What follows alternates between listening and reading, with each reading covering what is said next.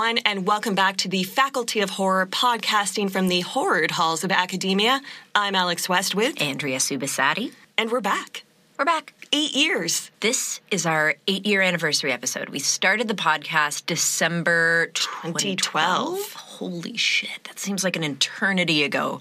Sitting on my couch, mm-hmm. my old apartment, with mm-hmm. a shitty rock band mic. Yep. No one cared who we were. Mm-mm. No one knew what podcast. Well, people knew what podcasts were, but they certainly were not as familiar with them as they are now. No, there certainly weren't as many, and there certainly weren't any like ours at the time. Now there are lots, and some really good ones. Yeah. And um, we're so happy to be part of this community. And uh, just off the top, thank you, Andrea. Um, thank you for being an amazing podcasting partner. Thank you to our wonderful editor, Alan. Um, and thank you to you, all of our listeners, whether you're dropping in for this episode or you've been with us for years. Um, really appreciate getting to be part of your days. Yeah. Yeah. Well, thank you, Alex. And thank you to those listeners who jumped on our Patreon. Super cool. And those of you who didn't, man, it's cool. Times are tough. Like, we're, we're putting as much um, effort into our main feed as we always have. We're committed to making sure this content is accessible to everyone. And uh, we appreciate your support in any form, whether it's dropping a review or sharing it with someone else who you think might like the show. That's why we've grown over the last eight years. That's why we're still doing it. So yeah. thank you. But today, we've got a very special episode. Mm-hmm. I mean, mm-hmm. not only is December our anniversary month, it's also the holidays. And so we've tackled a lot of Christmas films, we've tackled uh, films that feel festive in some way. Uh-huh. And I think that's the case with today's film. I think so. There's something about that fairy tale vibe, that folklore vibe that just lends itself to the Yuletide season, oral traditions around the campfire. Like, yeah, it's not a Christmas movie. It's not even very snowy, but it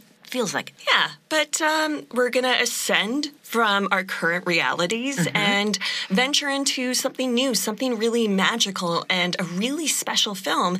And today we're talking about Guillermo del Toro's Pan's Labyrinth. Love this movie. Love this movie. And there's a lot. There are layers, there are dimensions. This movie is as powerful today as it was back in 2006 mm-hmm. when it came out. That was kind of a shock to me. I think I always think of Guillermo del Toro's career as, you know, having started in independent Mexican cinema before Hollywood got its claws in. And, you know, we've done episodes on Mimic where we talked about you know his struggles with the Hollywood machine in that movie. We talked about the Devil's Backbone.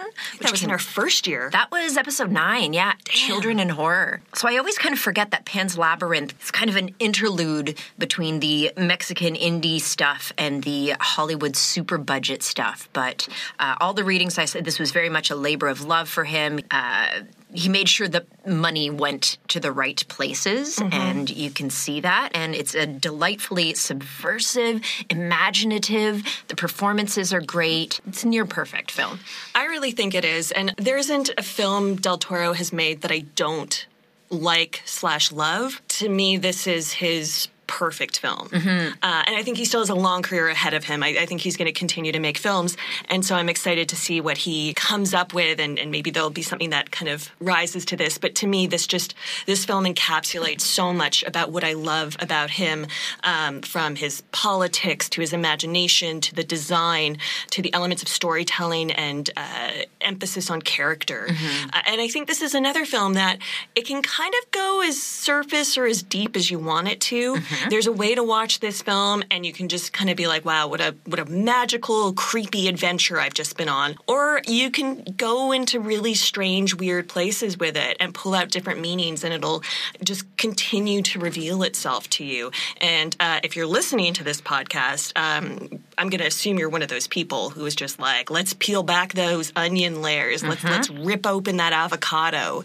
let's do it. And I think this film has so much to say about politics. Mm-hmm. Mm-hmm. I, I, think, you know, when you look back at this film as a 2006 film, as I was doing research for this episode, I was like, holy shit, the stuff they were dealing with in 1944 Spain feels real similar to what we're dealing with now. Who does it ever? And one of the things I really love about this film is that, it, insofar as the backdrop is this giant historical thing, it infuses power on the littlest agents mm-hmm. in this story that everyone has the power of resistance and disobedience and that's something that's really uh, deep within us all and it's something that we can demonstrate and flex on a teeny tiny level and still be kind of the heroes uh, of our own stories and i think that's so beautiful and so needed right now it felt like a really nice thing to rewatch at this moment and just be like it's gonna be okay yeah, there's there's an opportunity for what we are going through right now to be okay. Um, I do want to say to the five to ten people who are very upset with us when we talk about politics,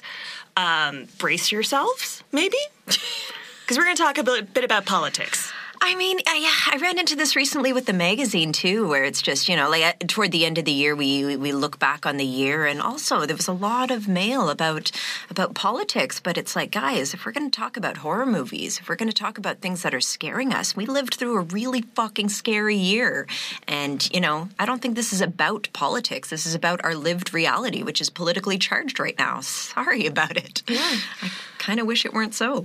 And I, I think you know, uh, to editorialize, if I may. Mm.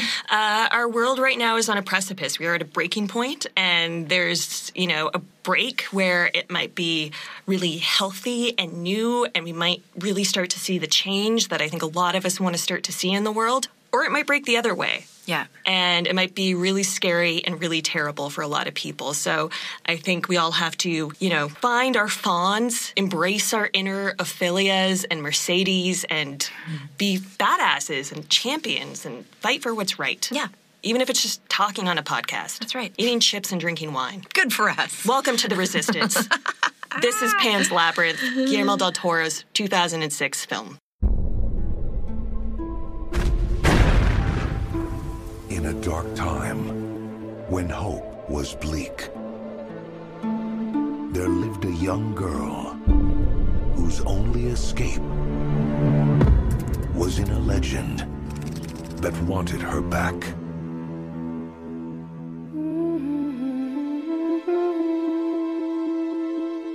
The legend speaks of the lost soul of a princess from another world who will one day be reborn. There will be signs that mark her return.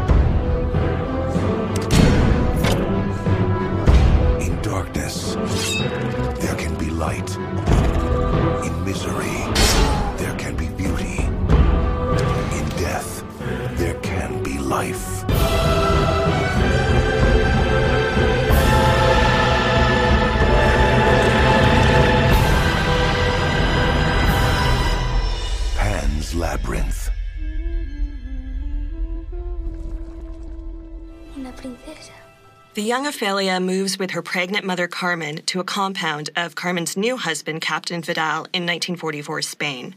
Vidal, who is under the orders of General Franco, is hunting rebels in the nearby forest. Ophelia comes across a stick insect who visits her later that night and brings her to the faun, who believes Ophelia may be the reincarnation of Princess Moanna of the underworld, who many years ago visited the human realm and forgot who she was. To reclaim her status, Ophelia must complete a series of tasks to prove she is truly Moanna, including getting a key from a giant toad under a dying fig tree, reclaiming a dagger from the frightening pale man, and spilling the blood of an innocent. While Ophelia navigates these tasks to different degrees of success, we learn the housekeeper Mercedes and Dr. Ferrero are helping the rebels.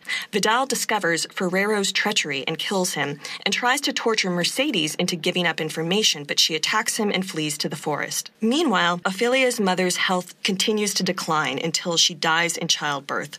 As part of her final task, the faun asks Ophelia to bring her baby brother to the center of the labyrinth on Vidal's property and spill just some of his blood. Ophelia refuses, the faun leaves, Vidal arrives and shoots Ophelia, leaving her to die with his son in his arms. Vidal is confronted by Mercedes and the rebels as he exits the labyrinth. The rebels and Mercedes take the child and kill Vidal, saying that his son will never know his name. Ophelia's blood is the blood of an innocent, and by dying, she passes the final test and ascends to her rightful place as princess as Mercedes and the rebels mourn her passing. Good job. I think what's truly unique about this film is that, you know, the fairy tale stuff is so dark. It's whimsical. There are fairies, there are fauns, there's a labyrinth, there's a giant toad.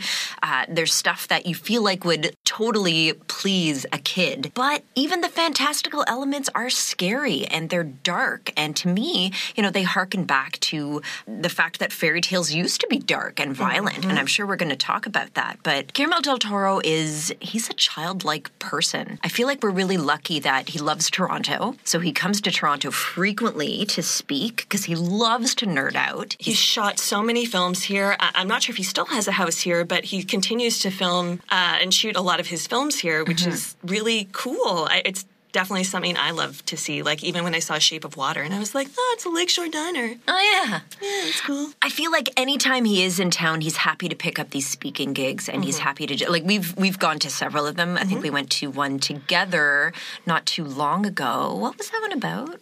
Oh gosh, I can't remember. I, re- I, definitely remember seeing him. He was doing a series at TIFF yeah. here um, where he was talking about the films of Hitchcock, and he talked about one of my favorite Hitchcock films, which is Notorious.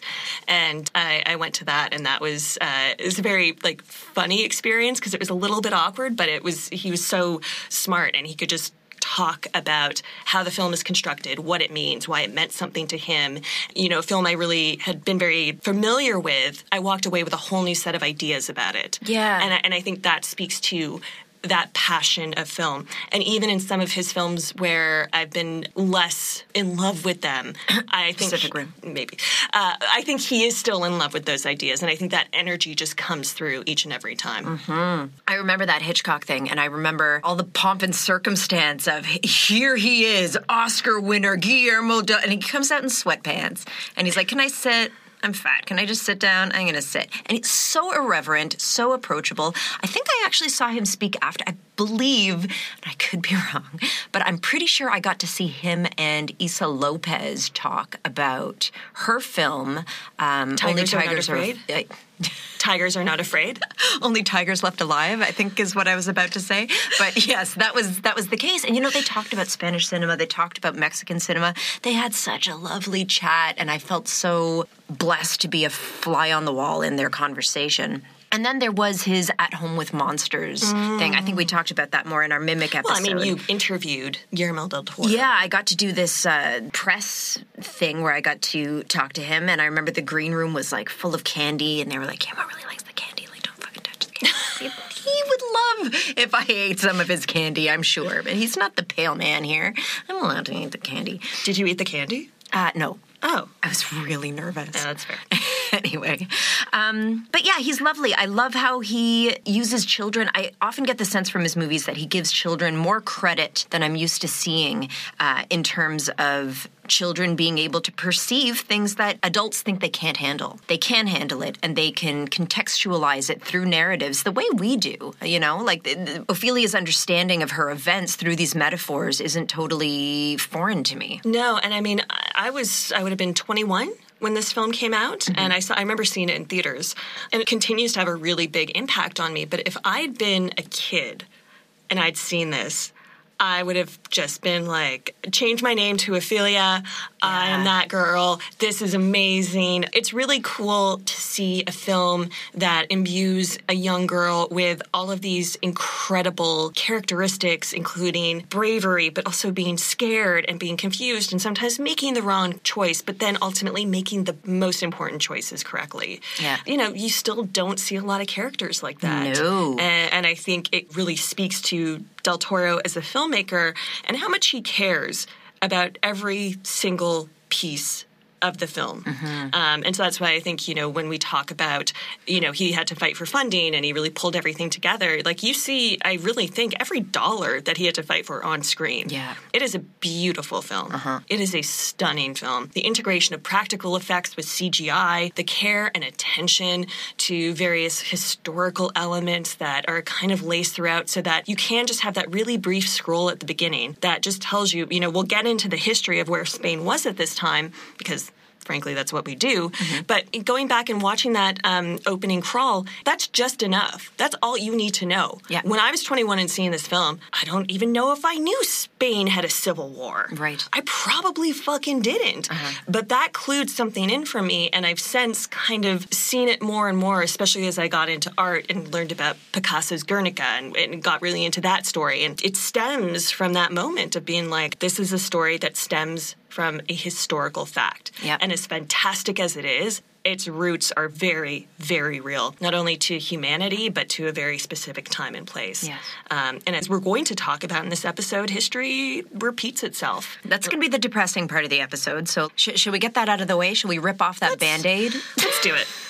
Let's do it. So, there's a character in this film who's not on screen, he is not present.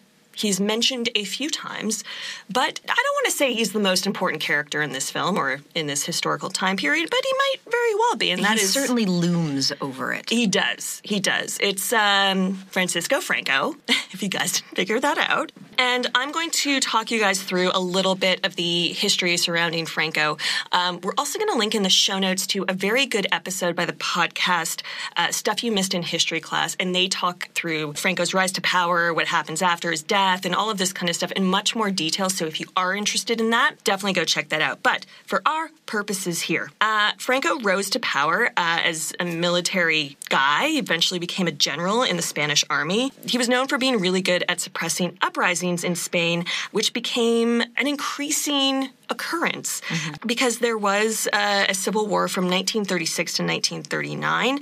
And during that period, Franco was head of the Nationalists who were attempting a military coup after the conservative parties lost a democratic election. Weird. Weird thing, December 2020 to be talking about, but here we are. And one of the interesting things that in my reading about Franco I, I learned is that Franco kind of rose to this position. He was just kind of the guy that survived. He didn't get killed, he didn't get imprisoned. He was the one left over. And sometimes that's enough. Uh, yeah, If things are bad enough. and so the nationalists, to put it in a bit more context, um, they were supported by Hitler and Mussolini during the Civil War. They got food, they got weapons, they got support. They they got all the things they need to kind of help them overtake uh, the Republicans, who were the left-leaning side of Spain. Now the nationalists were made up of mostly the Catholics in power, landowners, businessmen, and the military. And on the other side, the Republicans, they were made up of workers, laborers, and the educated. Uh, the Civil War was incredibly bloody. And um, I saw an estimated, uh, this is a really wide estimate, of between 190,000 to 500,000 people died in that conflict. And Spain was actually neutral during World War II, but it would face repercussions due to kind of playing both sides of the Axis and of the Allies during the war. And Hitler and Franco actually had a very famous meeting in 1940 where Hitler was trying to get Spain to be a member of the Axis along with um, Germany and Italy. And they met for, I read in one place seven hours, in another place I read for 12 hours they met. And basically it was Hitler just trying to get him to come on board. And for Spain was still dealing with the ravages of their civil war. And so Franco was like, oh, no, I just want like this part of this land, and I want that part of France, and I want this part of France. And ultimately, Hitler had to walk away because he had just established the Vichy regime in France, and I didn't want to piss them off. But uh, it's been reported by you know several sources and throughout history that Hitler actually said he would rather have three to four teeth removed than meet with Franco again. How graphic. Yes. So yeah, Franco led the nationalists uh, starting, you know, for the Civil War. The Civil War ended in 1939, and then you're into the Franco years, and uh, he died in 1975. So and that's a long haul. It's a long, 36 to 75. brutal, horrifying existence for Spain. You know, mass executions. Executions didn't stop with the end of the Civil War; they continued. Anyone who was deemed to be a troublemaker was executed. Um, there are stories of in towns when people would be captured and about to be taken to be executed, that those prison buses would drive very slowly through town squares because they wanted to instill fear mm. in the people who would look down and be like, "Don't be like these people; they're going to go mm-hmm, get mm-hmm. killed." terrifying. Fascism is terrifying. And I think, you know, uh, given what is going on in the present day, if I could apply these things to the present day, uh, you know, uh, there's conflict, and then there's the time right after a period of intense conflict where I think everybody is just kind of like, can it be over? Can the bloodshed be over? And that's a really dangerous and tenuous time. Uh, I remember the first time I saw Pan's Labyrinth, I was like, oh, this is after the war? It seems very warlike. Well, after the war can seem very warlike when people don't accept the results of a war or maybe an election. And I know we've talked about this in our Patreon episodes about like the appeal of fascism.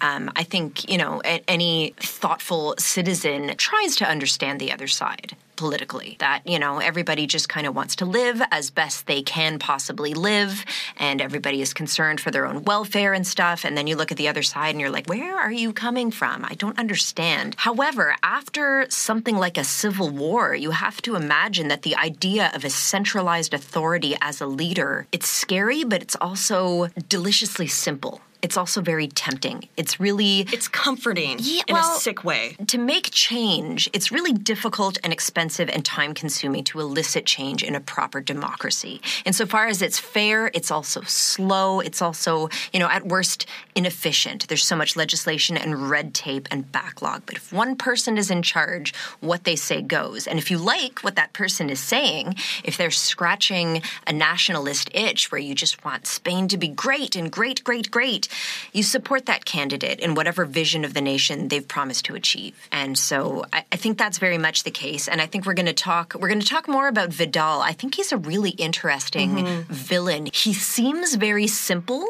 But I think there's a lot more to him, and this this film gives him credit. You know, at one point, do you remember when the doctor says to him, like, uh, blindly obeying orders is something only men like you can do? Do I remember that? I have a whole thing about it. oh, do you? I do. We'll talk about it in a bit, but continue. I remember thinking that that line was powerful and gutting, but I'm not sure that it's entirely fair applied to Vidal. I don't think he's just following orders. And I think often when it comes to uh, fiction involving a Nazi storyline or any fascist regime or dictatorship, you look at the people who are just following orders and they're evil, and then you look at the people who have bought into the ideology at play, hook, line, and sinker.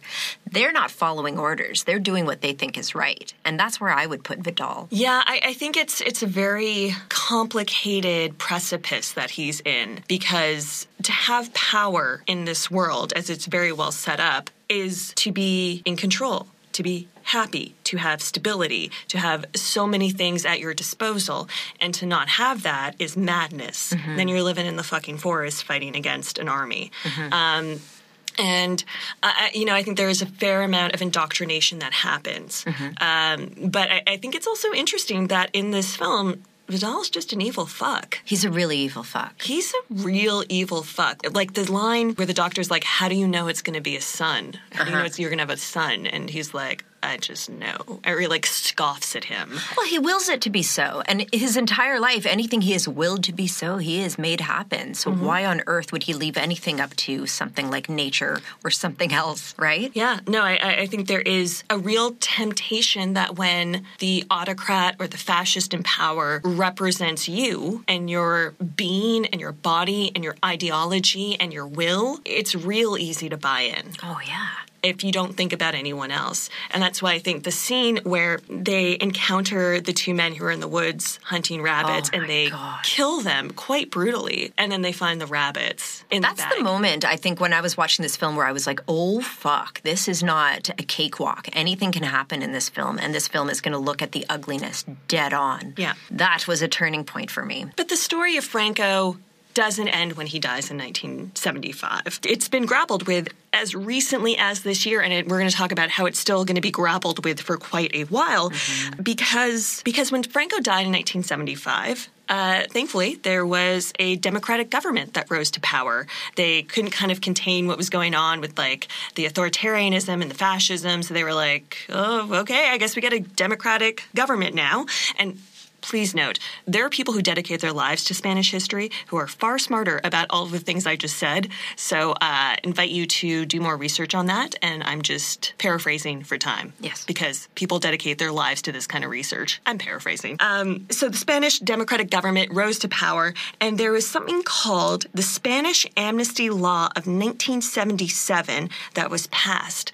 And this was known as, quote, a pact of forgetting, end quote. And it was basically to move on from the decades of death and fear. It was like, okay, that shit happened over here. We're a new country, we're New Spain, everything's fine now, don't worry about it. And people didn't want to have to reckon with what had happened. Mm. There was also something very similar that I encountered when I was working on my first book on New French Extremity, which comes from the writer Kristin Ross and her book Fast Cars, Clean Bodies, which was all about France's will to forget after collaborating with the Nazis Right. and their desperate turn to modernity after World War II and forgetting about the things that have happened in the past. So there was this pact to forget in the late 70s, and it kind of went on and on. And then in 2007, the year after Pan's Labyrinth came out, Spain passed a new act called the Historical Memory Act.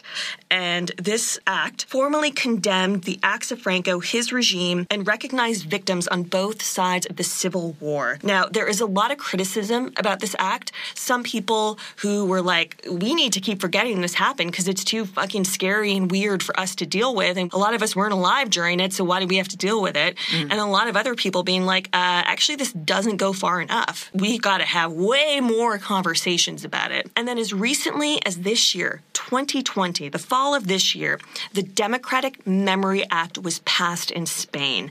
And this is a much more reaching version of the previous act. So this says that the state, Spain in this case, will take on legal responsibility for approximately 112,000 victims of Franco who are still in unmarked graves. They will look to identify them and bury them properly. They are looking to ban pro Franco public uh, sentiments and also removed Franco's body from just even a couple years ago uh, from the Valley of the Fallen, which is this huge building monument in Spain, and they moved him to a much simpler gravesite. Oh, took him down a notch, even in death.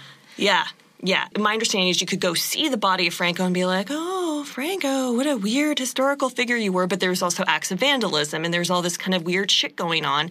And, and as well, you know, you still have so many families across Spain born or living in Spain and have family members who they don't know what happened to. The unmarked graves, like, like the executions that were happening under Franco are, I don't know if we in our, you know, Western Canadian mindsets can actually grasp that. Yeah. I mean, uh, there are the tearing down of statues. There are movements that we can't just look away from horrible things that happen lest we repeat them. And I think any naive naivete that would have come like, well, we're not going to repeat them. We're not going. We're not going to have another Holocaust. Surely things won't get that bad. And yet here we are. And I think that also kind of speaks to you know something that is a major theme in this film, which is Vidal's preoccupation with his memory. Mm-hmm. That it's very important that he had his father's watch. His father tried to smash the watch so that his son would know what time he died. But Vidal repaired the watch. It's still smashed, but time still ticks. And so to me, that represented him kind of like continuing that lineage mm. and his obsession with continuing that lineage, that obsession with that his son would know who he is and just kind of continue this reign of terror. And then in contrast, you have this underworld, this like really interesting underworld that we only get to kind of touch every so often. And, you know, we don't know exactly how long Moanna or Ophelia has been missing for but the king has kept looking for her. This sense of time is very disparate between these two realities. Mm-hmm. And, and I think the notion of time is something that's very fascistic. You know, you clock in and you clock out. Like that's a very basic way of looking at our kind of capitalist society. Yeah. And then this notion of this underworld reality where it's like pain and loss and loving someone, it doesn't end. It doesn't go away. Mm-hmm. It's still part of you. And you're always going to look, you're always going to leave a fawn around. They're to hang out. And Del Toro has a fascination with timepieces. Mm-hmm. He has a fascination with so many things, and he's so transparent about oh, it. Yeah. Again, going back to that At Home with Monsters, even if you didn't get to check out that exhibit, uh, there's a book associated with the exhibit. There's his Cabinet of Curiosities book, and he's, you know, he loves bugs, and he loves timepieces, and he loves ghosts, and he like. There's so much in here that you could tell spoke right to his soul, and it's part of why this film is so authentic. But going back to modern day Spain, I read that there's a new populist party whose platform is made up of very Franco leaning ideology called Vox. And um, there's a Vice documentary that uh, I normally wouldn't entertain, but fuck it. But I'll drop in the show notes, and you are going to see people marching and saluting for Franco, like wearing Francoist um, insignia and flags. And this is in the year 2020, and they don't call themselves fascists, they call themselves patriots. Mm-hmm. And then there's the Antifa movement rallying against it. And if that doesn't sound familiar, I don't know how to draw a closer parallel. But this is history, but it's also not history. It's ongoing history that is still raging. This was your idea to do this episode. It was. And was it because stuff was happening in 2020? No, no. I actually I hadn't watched this movie in a few years, mm-hmm. and um, I, I, just wanted to revisit it. And I remember it giving me a sense of hope mm-hmm. when I watched it. And I thought, what a good note to end this year on is some kind of hope. Yeah. And then when I watched it again, you know, in the last couple weeks, I, have I watched it twice for this episode, which is something I don't normally do, especially with a film I, I like to think I'm really familiar with, and because it hit me hard, mm-hmm. especially as I went into you know some more research into Spain about how we're cycling this all again. Yeah, we're so close, guys. We're so close to being in such a scary place. Yeah. Anyway, you know, we retreat and we try to make meaning of all the suffering through narratives and through movies and through entertainment and through, indeed, fairy tales. Hmm. I've been reading a few things for some other projects we're working on, and two terms I've encountered recently have popped into my head and, and they started ringing really true as I delved into this film. And the terms are a vital lie, and the other term is usable history or usable past. Okay. So, I don't know these terms. I'm going to tell you. Hit me. A vital lie uh-huh. is a term from Henrik Ibsen, who is a very famous Norwegian playwright who like spent, spent a lot of time studying this man. He's super interesting, but he's Norwegian, so he's depressed as fuck. But he wrote seminal plays, like plays that changed theater. Super interesting. Um, but he had this term, a vital lie. And the vital lie is a lie told by individuals, families, communities, nations to uphold a specific narrative or self deception. Daniel Goleman, who is a writer, wrote in the New York Times, I'll link this in the show notes, that a vital lie is a myth that stands in place of a disturbing reality. And that can be anything from dad's alcoholism actually is an alcoholism. Mm-hmm. Don't worry about it. To uh, all those people being executed in the town square deserve it. Mm-hmm. it, it. It's and that's what is so scary about a vital lie is how readily we embrace it because the reality is so much scarier. So it's something we tell ourselves to go to sleep at night. Mm-hmm. I thought this film had a really beautiful moment of it when uh, the people are in line and they're handing out bread. Mm-hmm. And they're like, this is the bread of Franco's Spain. Every household has this bread. Yeah. And it's like, it's a very small loaf of bread, mister. But every bite, you better be thanking Franco. You gotta thank it. And then a usable history or a usable past. Um, this is something that a lot of historians use. I have a quote here from Eric Foner and his book Battles for Freedom. And he describes a usable past as a historical consciousness that can enable us to address the problems of society in an intelligent manner. Ultimately, a usable past is when we look back and we see these cycles repeating themselves and we can say, whoa, whoa, whoa not again. And I think that Pan's Labyrinth is when a vital lie and a usable past converge. You have so many people, so many characters in this film dedicated to this lie of Franco's Spain, mm-hmm. dedicated to upholding it. And then you've got us watching, you know, from a modern contemporary audience going, that fascist fuck is a fascist fuck. Yeah fight, rise. This is the bad guys. You don't want to be with the bad guys. I think this film does a really good job of kind of showing how people, as we were just talking about, fall into these patterns again and again, and what it takes to rise up because Del Toro gives us heroes. He gives us really incredible heroes, but those heroes have to sacrifice so much. Mm-hmm to do what is right. And I think it sets us up for a really meaningful, I, I hope what we're going to have and what we are having a conversation about what it takes to be a hero, what it takes to take control of a narrative like this, because history's a fucking bitch mm-hmm. and it's history is written by the winners uh-huh. and it is only when we get far enough away that we can actually start to disseminate what happened back then. Mm-hmm. and i love that honesty. I love that the heroes are not um, perfect virtuous people and they don't get out unscathed. No one gets out of these things unscathed. And i think that's dark but it's also honest and i find that honesty comforting frankly. Yeah. So I think the usable past, the vital lie, there are stories that we tell ourselves that help us make sense of all these things. And these stories get tweaked and changed over time to make sense to us, to warn us against the threats that are imminent and maybe disregard those that are outdated. And I'm talking about legends and myths and fairy tales. All these things have their roots in folklore, but the main difference between them has to do with this historical basis.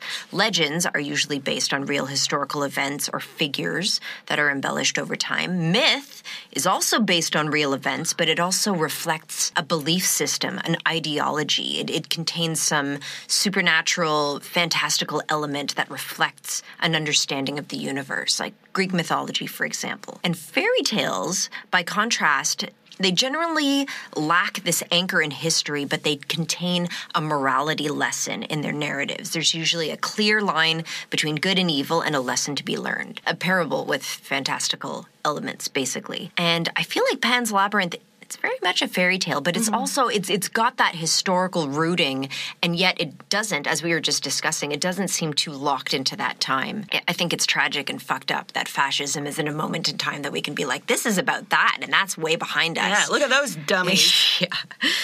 No, it's it's all around us even still. And fairy tales didn't used to be safe. Mm-mm. They used to be violent. They used to be dark. They were dangerous before they were sanitized. Like for example, and this is a well-known example. I think most people know that the Little Mermaid, as per the original Hans Christian Andersen version, she dies she dies. It's yeah. not it's not a happy once upon a time ending. They like cut off her feet, don't they? Oh Jesus, do they? Yeah, I didn't read it.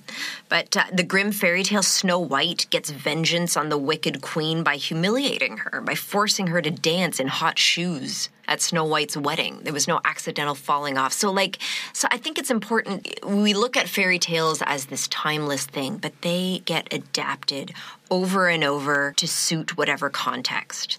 Um, Charles Perrault was working out of 17th century France, and he incorporated ideology into his takes on Red Riding Hood, Sleeping Beauty, and Cinderella. Uh, I read a whole bunch of interesting shit about sexual innuendo mm-hmm. in Cinderella's glass slipper as a metaphor for her virginity, where the prince is looking for his perfect fit. Oh, is he going to stick his dick in her shoe? What? There was this weird thing about the translation of the French term for a glass slipper could also mean a fur slipper. Oh yeah, I've read about that. no, I have. Fur slipper is a great euphemism for, you know what? Whoa. I like it. Whoa. And then the brothers Grimm, over a century later in Germany, had their takes on these stories that also reflected the time. And due to war and disease, there was a lot of death in these narratives. There was a lot of mixed families and step parents. Mm. And that's where I came from. And then we come to Walt Disney. In the 20th century, who did the same thing, but with a decidedly New World American twist. He took these royalty free fairy tales in the public domain and motherfucker copyrighted them. He copyrighted his adaptations, so before Snow White belonged to anyone. Now it's the intellectual property of a humongous media and entertainment conglomerate, and that's only gotten stronger and stronger. And I found a really great article about um, Walt Disney and the birth of the American fairy tale by Tracey Mollet. It was a JSTOR article, but it was downloadable, and I thought it was really interesting just about Snow White being Walt Disney's first feature and how much ideology was in that, how much uh, American dream was in toiling away at these mines. It was really, really interesting. And, you know, the 1920s were obviously a time of great abundance. This is when the American dream really took a foothold. And then when the Great Depression hit, everybody went to the movies seeking this escapism. But it's not pure escapism because that ideology is still in there. What I'm mm-hmm. telling you, Rue Morgue readers, there's no apolitical art. Sorry. God, could you imagine if we edited this down to like an apolitical podcast? It'd be like each episode would be like 10 minutes. I don't understand why people think politics is like a special interest subject that's somehow external to entertainment or literature or anything else. It's No. like culture is in everything, politics is in everything. Yeah. And it's wonderful. It's not something we should rail No. against. If, if we're, I think the more informed we are, the better we're prepared to deal with shit. Yeah. It's when you don't know shit that things get really bad. Agreed. So, Andrea, I, I know you've been in Toronto for several years now. Do you remember the world's biggest bookstore here in Toronto? Yes. Okay, great. Yes, I do. Um, because that bookstore was huge, and it was in downtown Toronto, and it, was, around. fucking huge. It was huge, and it wasn't the prettiest bookstore. It wasn't. It was just big. it was like a warehouse, like Yeah. which is what like made it earn that name. Like Yes. you felt overwhelmed. and you could just lose yourself for hours there. So, Mm-hmm. uh, and having grown up in Toronto, like if my parents and I went to a movie downtown, we would go to the world's biggest bookstore before or after, and you could spend an hour there, and like the three of us would just disperse, and we so just cute. and I'd be like, buy me these books. And they'd be like, be like, okay. you get one. and my I'd be like, God. "Ugh."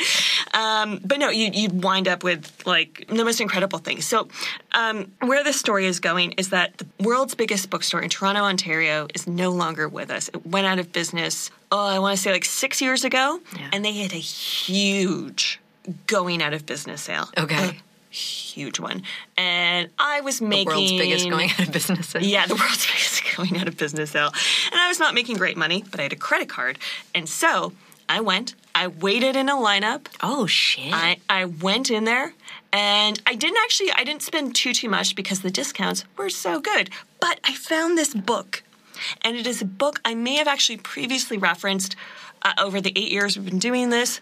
Um, I know I've returned to it for a lot of things, but it's this book called The Irresistible Fairy Tale by Jack Zipes. And so I'm kind of pulling a little bit from that book and a bit from Jack Zipes' uh, newer piece, which is called Speaking the Truth with Folk and Fairy Tales, which he published in summer 2019. He is a really interesting writer. He has a lot of analyses and history that he employs throughout um, folk and fairy tales, especially with contemporary politics. So, for Zipes, he believes that we must make history usable to account for unresolved issues of the past, uh, to create more understanding, to create more inclusivity. And I kind of take that as as we move away from those who have controlled narratives, i.e., those who you know win the battles, write the history books, that kind of jam. Mm-hmm. We open ourselves up to a greater understanding of stories and lives. So while Franco won the Civil War and he was in power for decades afterwards, we're now able to disseminate all of the resistance, all of the disobedience that happened around it. Yeah. And for Zipes, because of our expectations on narratives and characters within them, we can see the possibilities for fighting against the corrupt and the unjust. He really sees fairy tales and folklore in their purest terms, like folk and fairy tales, before they get to Disney. And what I also like about Zipes is he does recognize kind of repeatedly throughout his writing that a lot of it it can be very, you know, reductive in like she gets married, she does this, but he kind of he, he lives a bit more in the like, you know, the emperor's new clothes or, you know, Hansel and Gretel. He, I think he gets a bit more out of those. So, you know, he really sees that these stories, they combine voices and characters from different classes, um, and that sees that ethical values support communities rather than the individual, which is something we touched on back in our hereditary Pyewacket episode. Um, community over the individual, and that in order for these stories to have survived for as long as they have, there has to be a cooperation mm. of communities, generations passing on these stories, sharing them. Because as Walt Disney, before he got his hands on them, you know, they were just published, they were changed, and they were augmented for each country, each nation, each region they were in to mm-hmm. make them more adaptable to those situations. So as you sift through the history of them, they become more pertinent to who you are. And what I think is so interesting about Pan's Labyrinth and what becomes very clear as you read interviews with Del Toro or, you know, uh, do any research on the film is he's just a very well-read, interested person. He's very interested in a lot of things and Oh, he cares about a lot of things.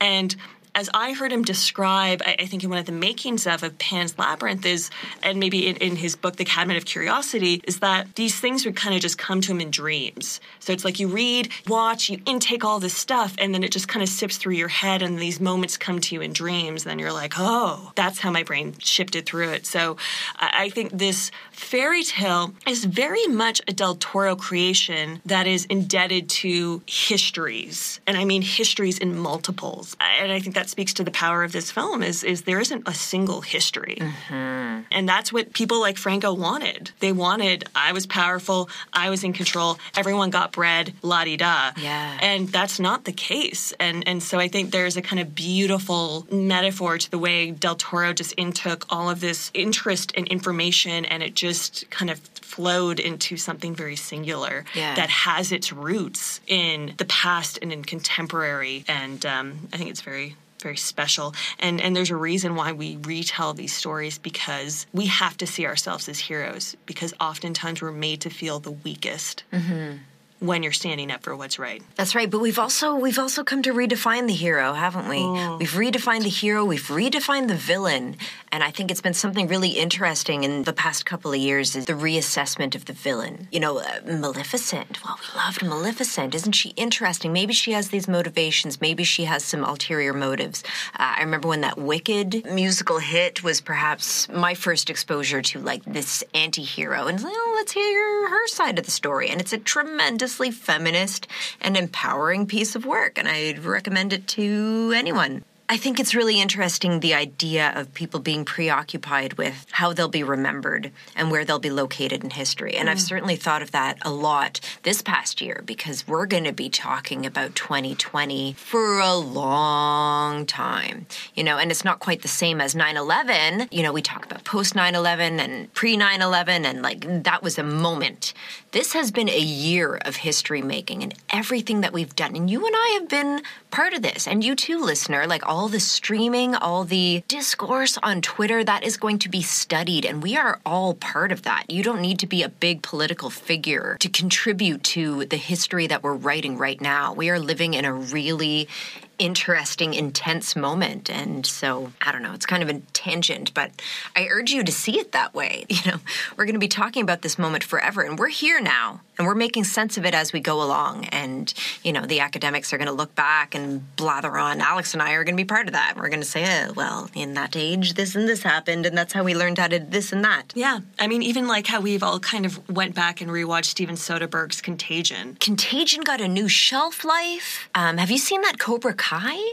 No, I haven't. Fucking Karate Kid was like the most clear example of American Pie, good and evil, and it's turning that on its head, and um, it's significant. I'm not quite sure what it means, but uh, I feel like it's a postmodern acknowledgement that good and evil, like there, there are shades and gradients, and there is good and there is evil, but they don't have to be caricatures of one side or the other. And I think this film, you know, insofar as it's from 2006, I think that's part of its enduring appeal. Well, and I think some of the things that Del Toro has clearly taken from our kind of collective unconscious of understanding what certain things mean, if even if we don't ourselves know them. And, and I take this as the faun. The faun. The faun. Let's talk about the fucking faun. I- Let me give you my little summary of what the faun means. What's interesting is in the Spanish translation of the title, it references the faun. However, in the English translation, it's Pan's Labyrinth. Correct. Um, now, Del Toro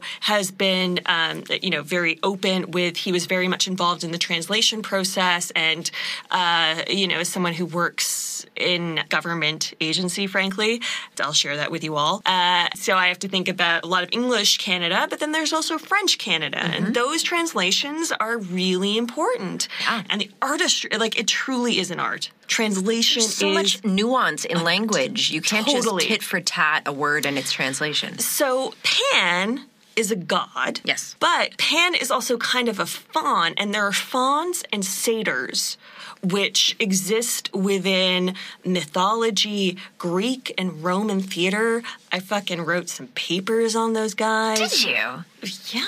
Okay, okay. What do you think I have like paid forty thousand dollars for? Just to write Papers people. about goat people. Okay. and now I'm here. Uh, okay, but Pan was a god, is a god. Who knows? He was uh, generally known uh, for being a god of the natural world. He was very associated with the woodlands. I saw somewhere that Pan is also the god of theatrical criticism, which I thought was great. Oh, so he's a villain. He's a demon. he's a devil. He has opinions. I thought Pan, fauns, and satyrs were tricksters. They can be, but ultimately, and this comes from the Romans, Of course. as they do. Okay, you can say it in front of me. you don't want to slag the Romans in front of the Italian. I get it. I know. I just, you know. Uh, but the Romans believed that fauns or satyrs were capable of guiding humans in need. Okay. And that's where, to me, this faun pan lies. Okay. Because you don't quite know if he's good or if he's evil and he's kind of fucking with her. And to me, it's ultimately all a test. And then when you see him at the end, when she ascends to being Princess Moanna, he's a bit like, I, I definitely take it as he was like, I was fucking with you. You, You passed. Your it. totes her. Yeah, yeah. Welcome home. I definitely get that. And of course, Pan, the faun, is portrayed by Doug Jones, who's who also plays the Pale Man, who we'll talk about shortly. But um, the faun is, is a creature of myth. Pan is the god of myth, and it is a strange figure that I definitely take it as someone that presents opportunities. Okay. Like I said, I always thought that fauns were tricksters and known for being duplicitous. Like I, I had always kind of cast them as the the court jester. But all my research pointed to this lecherous sexuality that, that I was blithely oblivious to.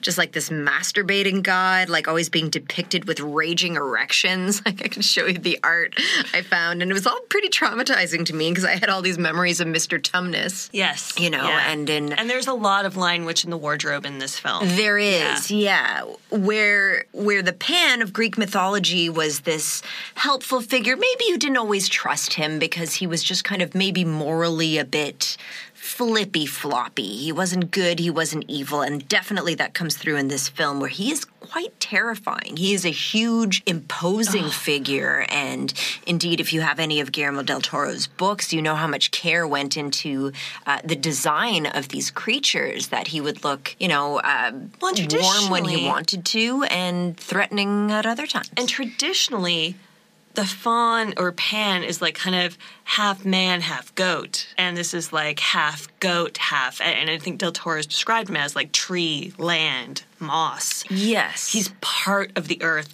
And I think it, it was such a smart choice because it continues to help separate this figure of the faun as different from the reality. If we choose to believe that Vidal and Franco and everything is the reality, then this is something much older. And when I was rereading the Guillermo del Toro's Cabinet of Curiosities, and they're talking about his notebooks, his really famous notebooks, mm-hmm. he was working on Hellboy 2 at the same time, which I actually just happened to watch by happenstance a few months ago. Okay. And Hellboy 2, which I, is another film of Del Toro's I really love, shares so many similar themes of like an old world, an unmarked world, you know, kind of trying to come to power again. And it kind of takes a different slant on it. So I think it's interesting that clearly there is a notion of what are we doing to the environment Mm. at this time, what is kind of coming back to haunt us, what is coming back to claim us. Right. And I think it's interesting that Ophelia or Moanna is being drawn back somewhere much older. Yeah. Where she's going to be put in status. Yes. Something very natural, something very all encompassing. And indeed, like the, the, term pan as a prefix just yeah. refers to all and everything. To me, I think the figure of the trickster is so interesting because uh, they're seen as like they want to fuck with things, but they ultimately tend to reveal truth. Yes. And in with fucking with Ophelia, it reveals that she truly is Moanna. That's right. And she saw him for what he was, so to speak. Like, I'm not just going to blindly obey your orders. Um, you're guiding me. And like when he scolds her, I remember being so scared mm-hmm. for her that, oh my God, you've made him mad. And he's fucking mad and he's fucking scary and we don't trust. She never trusted him. She doesn't trust anybody. She trusts her instincts and she trusts herself. And I really appreciated that lack of binary in these characters. Yeah. Now, I also discovered that Guillermo was so unhappy with the translated English subtitles in The Devil's Backbone that he wrote all the subtitles for Pan's Labyrinth. And yet, as you say, the translation of the title is El Laberinto del Fauno. But Pan's Labyrinth, it was given that moniker in English, German, and French titles. Mm. And so I have to wonder if he fought against the titling as Pan's Labyrinth mm. because it cast this faun as a particular figure, an established figure with an established mythology. And so I find it kind of strange that that that he would be able to rewrite all the subtitles. And in the subtitles, he's never referred to as Pan in the film. Yeah, yeah. However, it's in the title. I wonder if he hates that. I don't know. And it's it's funny to me because while the faun and, and we'll talk about the Pale Man shortly are so iconic in this film, it really is Ophelia's story mm-hmm. um, to the point where I actually had two friends. Um, have since had a kid, and if they had a girl, they eventually had a son. Um, but if they had had a girl, they were going to name her Ophelia Aww. with the spelling like O F E L I A, um, because they were like, any kid we have, we want to be like strong like she is see that. She's iconic. She's iconic. And I also think it's important to note because I had to make this delineation for myself. But what is a labyrinth? Mm-hmm. Is it David Bowie playing with his balls? Yes, it is. Is it also another definition? Yes, it is. Great. um, so I got this from the rather hilariously titled National Building Museum. Um, if I said, Andrea, we're going to the National Building Museum, I'd say, are there going to be erections? And then it would be funny. Call it the Erection Museum. anyway, the National Building Museum is in Washington, D.C., as one might imagine, and they have this definition A labyrinth has a winding, curved passage, a one way path from the outside to the center. Walking through one, you will change direction but not feel lost or confused. It takes a long time to get to the middle, uh, but that is to encourage a contemplative thought or idea. Now, a maze is more considered a puzzle with many dead ends. Mm-hmm. So I think the labyrinth thing is kind of fitting because Ophelia almost seems to hit dead ends. She's also just kind of having to guide her own path. Like when she quote unquote fails certain tasks. Mm-hmm. She's also having to navigate the real world, again, mm-hmm. quote unquote, real world. So I really like that definition of there's no dead ends. You're just on a weird, long, winding path. Yeah. I feel like a maze is a puzzle that you want to solve, whereas a labyrinth tends to be kind of a more journey oriented things. It's not quite this direction or that direction. There's kind of other hurdles. Yeah. Um, so I think that definition. And I think, you know, I should mention Andrea and I went through a corn maze back back in October, and uh, that stopped being fun after 45 minutes. You know, it was maybe my first time standing upright for longer than 20 minutes. So after a while, I was just kind of like winded from strolling on a lovely fall day. It was a little bit labyrinthine, I'm not going to lie. So I would love to dig into something that for myself I was calling mirror scenes Yeah. or narratives. That's mirror fair, narratives. yeah. Because as I was rewatching it, I was like, oh my God, the re- quote unquote reality is mirroring the fantasy. It's almost like a writer director imagined it thusly. Uh-huh. Um, so I thought it would be a good way to actually break down some of the structure of this film because there are so many interesting characters and scenes and settings that are involved. Mm-hmm. So early on in the film, after Ophelia and Carmen, her mother, get to the kind of compound, there is a scene of the captain stockpiling the supplies in the kind of outhouse thing and uh, giving like the Mercedes key thing. The and big key, there's only one key, and um and it's mine. I'm it's mine, it. and yes. Uh-huh. I know where it is, and I know who's in control of it. And then, to me, that mirrored obviously Ophelia's first task, which is to retrieve the key from the kind of toad frog at Yeah. the bottom of the dead fig tree. And Ophelia actually says to the toad, "You grow fat while the tree dies." Yeah, you're hoarding and stockpiling all the supplies while the country that you're supposed to serve is starving. intentionally so. Mm-hmm. And uh, again, it's just a nice kind of subliminal moment. And as Ophelia retrieves the key, she gets kind of vomited and muddied upon. So there's a very kind of viscous quality to this task that she has to survive and come out of. Mm-hmm. And then she is unable to attend the next kind of like dinner party scene. The dinner party scene. Yeah. So Captain Vidal is talking about uh, this dinner party. Oh, look at this dinner party. So many people in a dinner party, dinner party, dinner party. And Carmen is like, oh my God, look at this amazing dress I got you. And Carmen, who's Ophelia's mother, is seemingly a very kind woman. It's actually heartbreaking to me when she talks about to Ophelia, like, call him your father. It's just a word. It's just a word. And like, if we don't have our words, if we don't have our indicator, like, what do we have? And it's so frightening how much she just wanted it to work and to keep her and her child safe. But in doing so, I think caused other harms. That's right. She's such a fascinating character in that I feel like I can see myself in her, and that at a certain point, it's just like play the game, stay alive. I just want to provide for my people. And if it means, yeah, okay, father, it's just a word. Yeah. And I have said those just words and I have been pleasant with people I've been uncomfortable with and like I think a lot of people can kind of speak to that reality. I think it's really interesting that she kind of represents the traditional fairy tale of the princess. Is mm-hmm. she's like you know he can be your father and we can live very well and put on this dress and be pretty because what is a princess if not pretty? And when Ophelia rejects that, she upsets her mother and I found that so crushing because I feel like that's a little part of the labyrinth that didn't get its own cutscene and its own something. But again, that was part of her journey. Yeah. Particularly painfully when she lost her mother, that she was like, you know, the last meaningful interaction we had. Oh, well, that's the part of the movie where I just start bawling when she comes back, and, and then Carmen is like the queen at the end. so and I'm but then Carmen is the queen at the end, and she's with like this nice old man, and I mm-hmm. just start bawling my eyes out. However, the dinner party. So the captain has this elaborate dinner party. He has confined Carmen to a wheelchair, and you have this very elaborate kind of dinner party. So we've just seen that there are rations happening. Everyone's going to get their food in certain orders, all of that stuff, and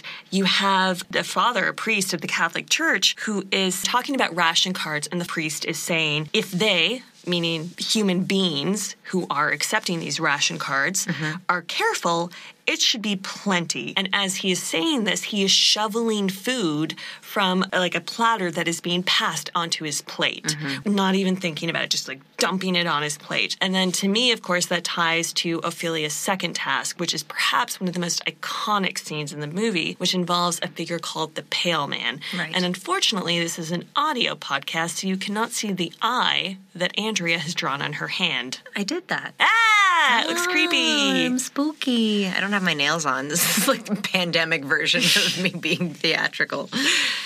Now, the Pale Man is, I think, the accepted explanation slash analysis for this scene is that he is representing the faceless institution of the church, the child devouring institution of the church, only able to see through his own stigmata. However, I found an old tweet from Guillermo del Toro uh-huh. in 2017. Uh-huh. I saw it in 2017 and I retweeted it. And recently, Twitter like reminded me. It's like, remember this retweet in 2017? And I was like, motherfucking evergreen. And I retweeted it again because it's so good. This is the tweet, so it's coming from GDT. The pale man represents all institutional evil feeding on the helpless.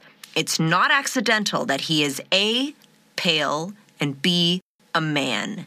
He's thriving now. In 2017, Friends and Neighbors wasn't all that long ago, and there is always going to be a faceless institution that is sucking our bones dry. And also, it looks so much like Mitch McConnell.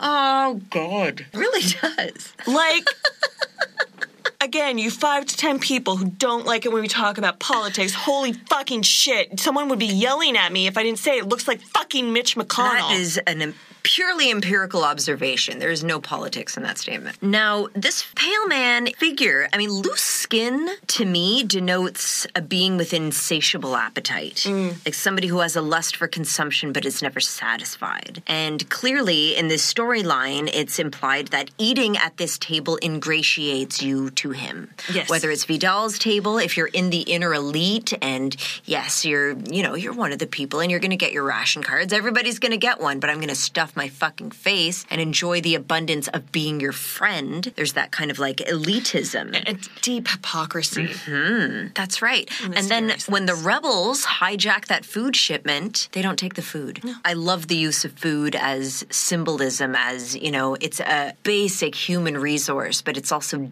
deeply symbolic in terms of where it came from, how it was acquired, and whose table you eat at. Yeah, no, the, the notion of being invited to a table, that is something Andrea and I have talked about for years. You know, we were not offered any seat at any table, so we built our own table. And it's something I see more and more people just embracing. No one's invited to Mitch McConnell's table unless he is white and for a very certain kind of politic. Mm-hmm. And so I see more and more people, past, present, future, just taking up a lot of ownership of the kind of conversations we're having right now. Mm-hmm. And it's really exciting and refreshing. And it happens in contrast to what the establishment is trying to do. And it comes out of necessity, but no one has to take this sitting down. No. So myths of child eaters abound in conservative figures who fear being usurped by the next generation. And I'm talking about Kronos of Greek mythology devouring his child, that very famous Goya painting. I know you know that one. Uh, and it's such a great metaphor me for some fascism. Uh, controlling the narrative, ensuring the continuous, undisrupted line of authority. It's something that Vidal believes very strongly in. And I was researching the Pale Man. I found a bunch of that discourse around the Pale Man, but I also found that there is a Japanese yokai or spirit called the Tenome. Oh. And I did a bit of digging on this figure. He appears illustrated in a couple of old Japanese manuscripts without without a whole lot of explanation as to why his eyes are in his hands. There's one collection of kaidan, which is ghost stories from 1677 that feature the tenome as a monster that can suck the bones of the human body, leaving a pile of skin. So again, that kind of conjures the image of this like loose, flappy guy. So the origin story is that there was a folk tale wherein a blind man was attacked and robbed, and with his dying breath, he wished that he had eyes that worked to see the faces of his assailants. And he was like, I wish I had eyes that worked, even if they were in the palms of my hands. And his bitterness at his death, and like we talked about yokai like this, I mean, when we mm. talked about the ring, if you're bitter enough about something in death in Japan, you will turn into a yokai. And so he turned into one with eyes in his palms as he wished. So Guillermo, I think he is a, a student of literature and culture and fucking everything.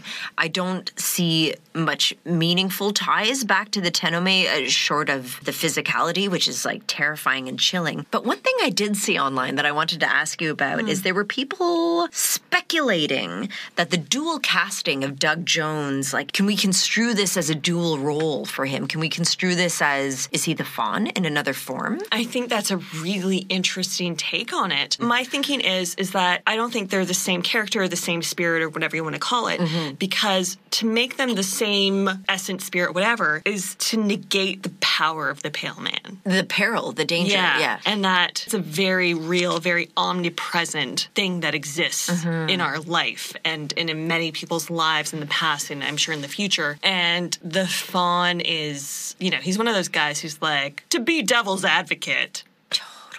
And Doug Jones is just a great actor. And when you find a great actor like Doug Jones, you use him for everything. He is a fantastic physical actor. He is very um, scrawny and sinewy, and he is very gifted at using his body to portray what words cannot and what expressions cannot.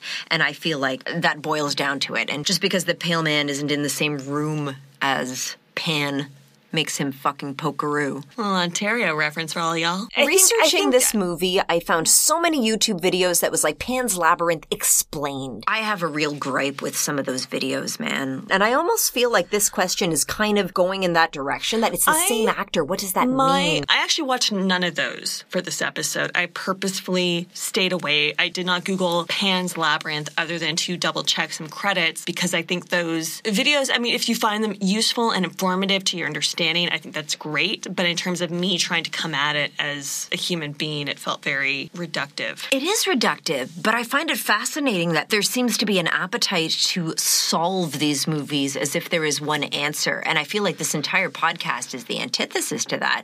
There's no answer, there's a discussion, there's a conversation, and there's a conversation that I have with you that we're sharing with others, and others are having within each other. And also within that conversation was are Ophelia's trials really happening? Oh, fuck that fucking argument. Thank you. Fuck. Okay, I'm banging on a table, and I know this sucks for editing. Ugh. Fuck that fucking argument. Honestly, if it's all if it's all in her head, then just then why? Can you why imagine- anything? throwing out all of that just because it's all in her head. Like, I don't know why people watch movies if they're looking for that kind of read. No, the fawn is real. She is Princess Moana. it's all fucking real. That's it. No, no. I reject. I reject that reading. I reject that too. Fuck your Fight Club reading. It's real enough in its consequences. And just like that fucking mandrake root, you know, there were people hinging entire arguments on, well, when they burned it, she got sicker. Is it a coincidence? Well, actually, well, actually, fuck you. How about that? It can be both. It can be all Yeah, of that. And we're not here to explain the film or rationalize the film. We're just we're just pulling out that which is meaningful to us and what made us enjoy it. Okay, yeah. So please take Andrea's very thoughtful response to that and not me yelling about. Um, Look, it's annoying. It's totally infuriating. I mean, if, if you're gonna say, "Oh, it was an in her head and she just fucking died," like then, then uh, why don't you just go lay in your grave right now and wait for death to come? Um, I would like to talk about a moment that we touched on earlier, and to me, it's a very significant moment, and it's the moment between uh, the Doctor, Ferreo, and Captain Vidal. Yes. as uh, they've captured the rebel with the stutter, and, and they've gotten him to talk to a certain degree, and Of course they did. When I was watching that scene, I was like, I'll tell you anything, motherfucker. Just watching this, I will tell you anything. I know. And, and so Ferreo, uh, as he's helping the rebels, as we've been told previously in the film, he just kind of very humanely um, Euthanizes him. Euthanizes him. Yeah. So he doesn't feel anything and he can just pass on, which is what the rebel wants. And Captain Vidal says to him, You could have obeyed me. It would have been better for you. And Ferreo says, To obey, just like that, for the sake of obeying without questioning. That's something only people like you could do. That line hits like a fucking hammer. It's beautiful. And that to me spoke directly to when the fawn is like, just a little prick. We're just going to take some of his blood. Mm. Don't worry about that. When Ophelia's in the midst of the labyrinth with her baby brother, and she's thinking that she and her baby brother will ascend to something else, and she can take him with her, Mm-hmm. um, because she's, you know, and this is where Ophelia's probably a better person than me, because I'd be like, little stupid Here you baby, go, you just killed a my quick- mom. God damn it! And she's like, no, I need to take my brother with me, and she's like, no, no, nothing happens to him. Yeah, and this is after their spat. She's already on thin ice. She's already on fawn probation. And the fawn just says, okay, fuck you, bye. And Vidal shows up and almost immediately shoots her In the gut, too. in the gut. like, die slow, bitch. and Like, this really? is where it's like Reservoir Dogs. you know, Ophelia could be in the back of a car. Everything's gonna be okay. Mm. Everything's gonna be okay. But then things somehow miraculously are. Like the way this movie wraps up is just like, it is going to be okay. The right people are going to be remembered for the right reasons. And I think it's weird and disorienting to step outside of a narrative and see it for the history that it's creating. But that's what happens. Well, and I think I think that goes to speak to, frankly, as cheesy as this sounds, the power of film because I didn't know fuck all about Franco's Spain, but I knew about people fighting against him and the sacrifices they made because of this film. Mm-hmm. That is big. That is huge. And I continue to kind of feel and have that resonate with me, you know, as I continue on in my life. And I even feel like there's such a dichotomy between Mercedes and Ophelia in this film. You know, Ophelia is kind of on this very fairy tale esque journey that comes to a very sudden end in reality and that allows her to pass through to her kind of final realization of being the princess and, you know, being able to reign and have power. And Mercedes is doing that as well in, in a very large degree. And she's a very quiet character in this film, but a very important character mm-hmm. within the film. And she is just like, the sun will never know your name. And when you think about this film and it's about the voices and the things that we don't know about, it's like I went through the research, I, I went through shit to, to summarize for this episode. It wasn't like, this nice rebel village with this nice housekeeper uh, stood up against it and fought back. No, but I have that sense and that feeling because of this film. Mm-hmm. Yeah, I liked how Mercedes' narrative kind of paralleled Ophelia's. Ophelia's a child. Yeah. You know, she's a pawn in all this. She's thrust into these circumstances that she can't control, whereas Mercedes has a lot more agency. The risk is greater, the peril is real. And so the idea that Mercedes survived, whereas Ophelia was punished, is so tragic, but it makes it so, so poignant. But Also, let's talk about. Stabbed the fuck out of Vidal. That She sure great. did. And I was scared for her when I was like, this guy is going to torture the shit out of you and you are going to sell out your brother. And I feel unsafe in this film that that could happen and that could be what happened next. Holy fuck, what a ride. But disobedience is a major theme in this film, and it's, I think, w- where I kind of want to wrap up this Yeah. discussion. So, Princess Moana's story is unique in that not only does she reject the traditional princess shit of a pretty dress, required virtue is disobedience. Mm. It's not a convenient virtue, it's not the virtue by which she came across other virtues. That was the entire point. That was the gist. And I saw readings of the film that emphasized her sacrifice. But again, I don't truly accept that because I feel like that's obviously way more in line with what we expect of women that she laid down her life for her brother. That's not exactly what happened. She was shot for her disobedience, and that is what unlocked the portal. But disobedience is necessary to society. People tend to think of a utopian society as something where there's no crime or no deviance or no disobedience, but crime is necessary and it can even be a good thing. And I feel like I've talked about this in the podcast before about structural functionalism, but deviance is found in every society, which means that it serves a function. And there's a theorist by the name of Merton, and his theory of deviance is that the amount of deviance in a society depends on whether or not that society has provided sufficient means to achieve culturally defined goals. So, for an example, here in the West, the culturally defined goal is financial success, the American dream, the white picket fence, the 2.5 children.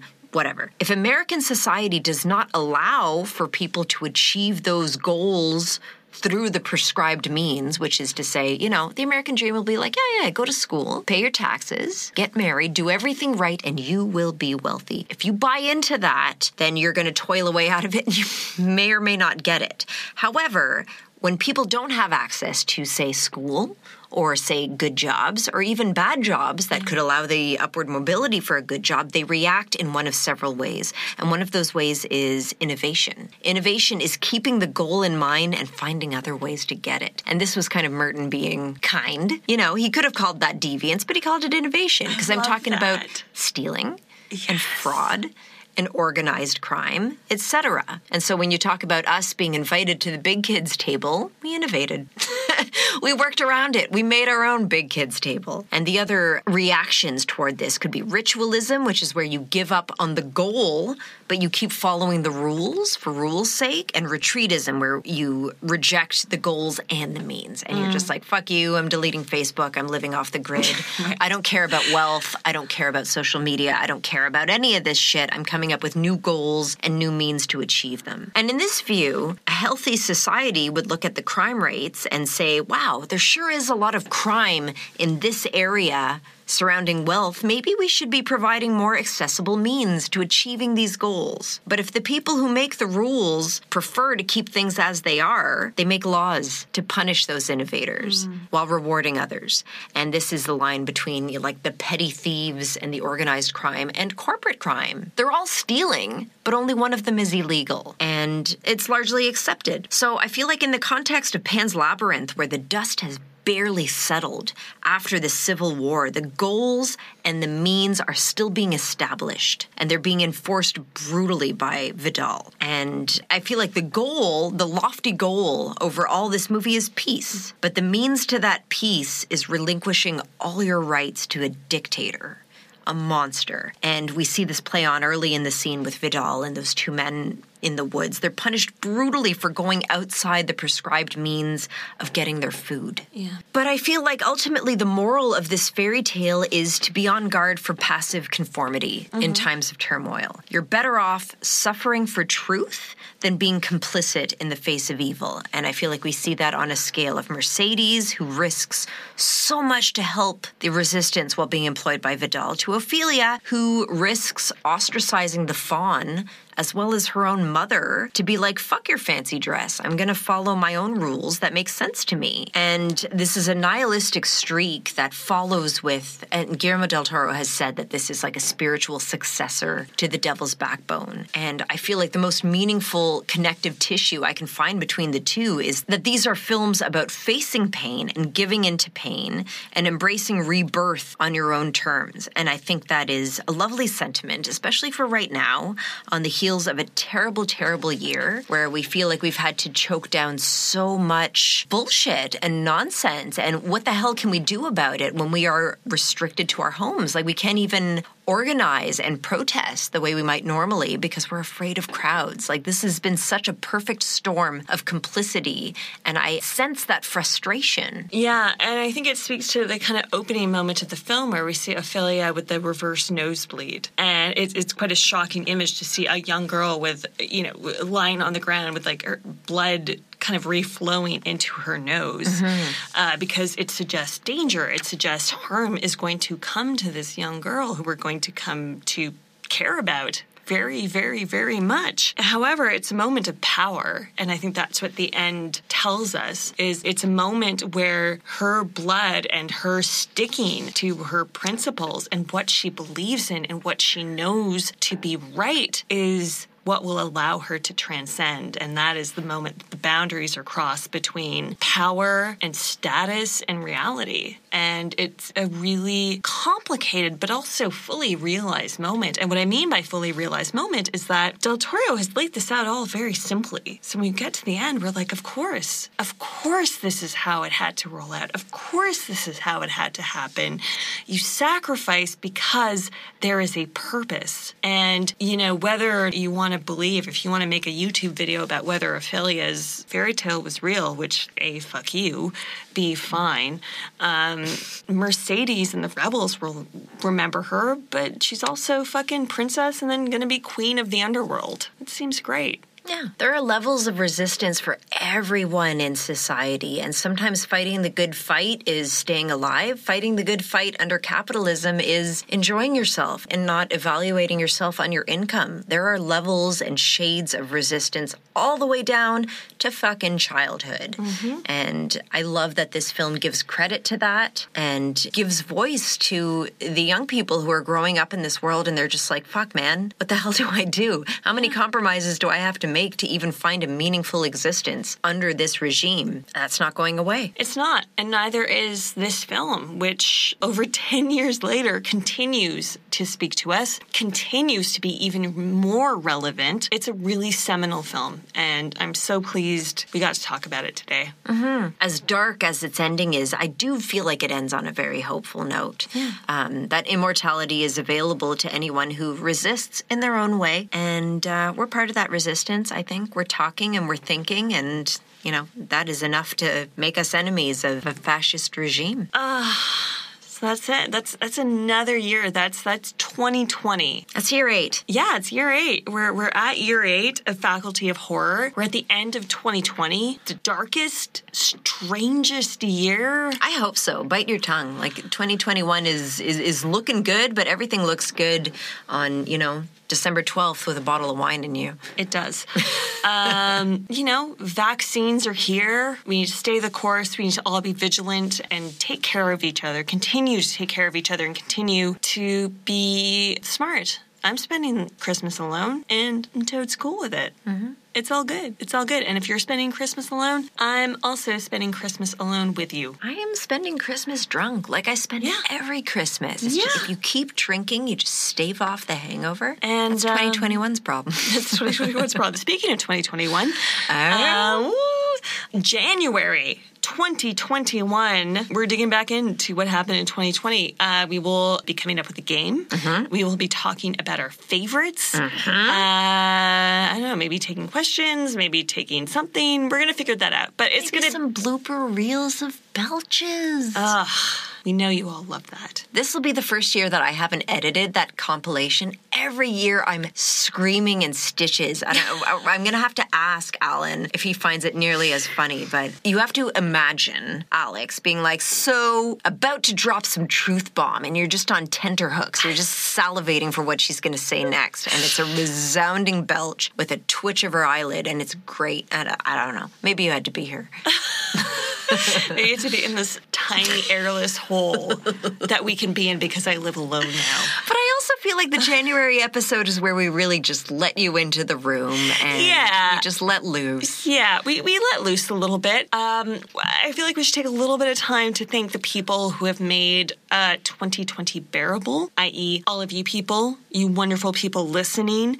Thank you for sticking with us and, and talking to us and, and just being part of this conversation. Um, thank you to Kay and everyone at Salem Horror Fest. We miss you so much. We miss you, and we hope we get to be with you again next year. If it's safe. If it's safe. Um, but uh, we were we're going to be there with you when it's safe. That's the moral of the Count story. it, yeah. Um, we want to thank our friends Stacy and Anthony at Gaylords of Darkness. It was wonderful to kind of you know pair up with you in the last episode. We crossed over. We crossed over, and uh, we are desperate to for you guys to come up to Toronto, or for us to, when it's safe, go to you, and, and then of course Alan. Alan, Alan, the biggest win of 2020 was Alan. Alan Johnson, um, amazing drummer, even better editor, wonderful human being, Alan Johnson. Uh, he also co hosts the podcast Diminished Returns about film sequels. Highly recommend you guys check that out. It's so fun and so funny and so many wonderful Scottish accents. And Alan has just been the best. And we are so happy he is part of our team and so grateful to continue working with him. Uh, and then, of course, I'm just going to say each other. We're grateful for each other. We're, grateful. We're grateful for Andrea and Alex. Grateful. Um, and we're grateful for uh, films like Pan's Labyrinth and Guillermo del Toro and the films that make us think and wonder and stand in awe of what we can be and what we should be. Yell, bang our fists against this table. It's what it's all about. It's what we're here for. Thank you so much for joining us. We'll see you next month and until 2021. Office hours are closed.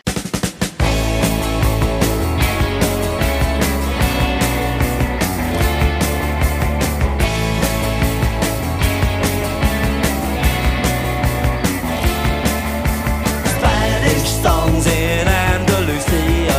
The tune inside in the days of 39 Oh, please leave the vendana open. Federico Larkin, dead and gone. Bullet holes in the cemetery wall. The black car of the guardian of the beer. Spanish bombs on the Costa Rica. I'm dying in on the DC-10 tonight. Spanish bombs You have to get away Benito have to get away Benito. Just the Guerra, oh my God, a song.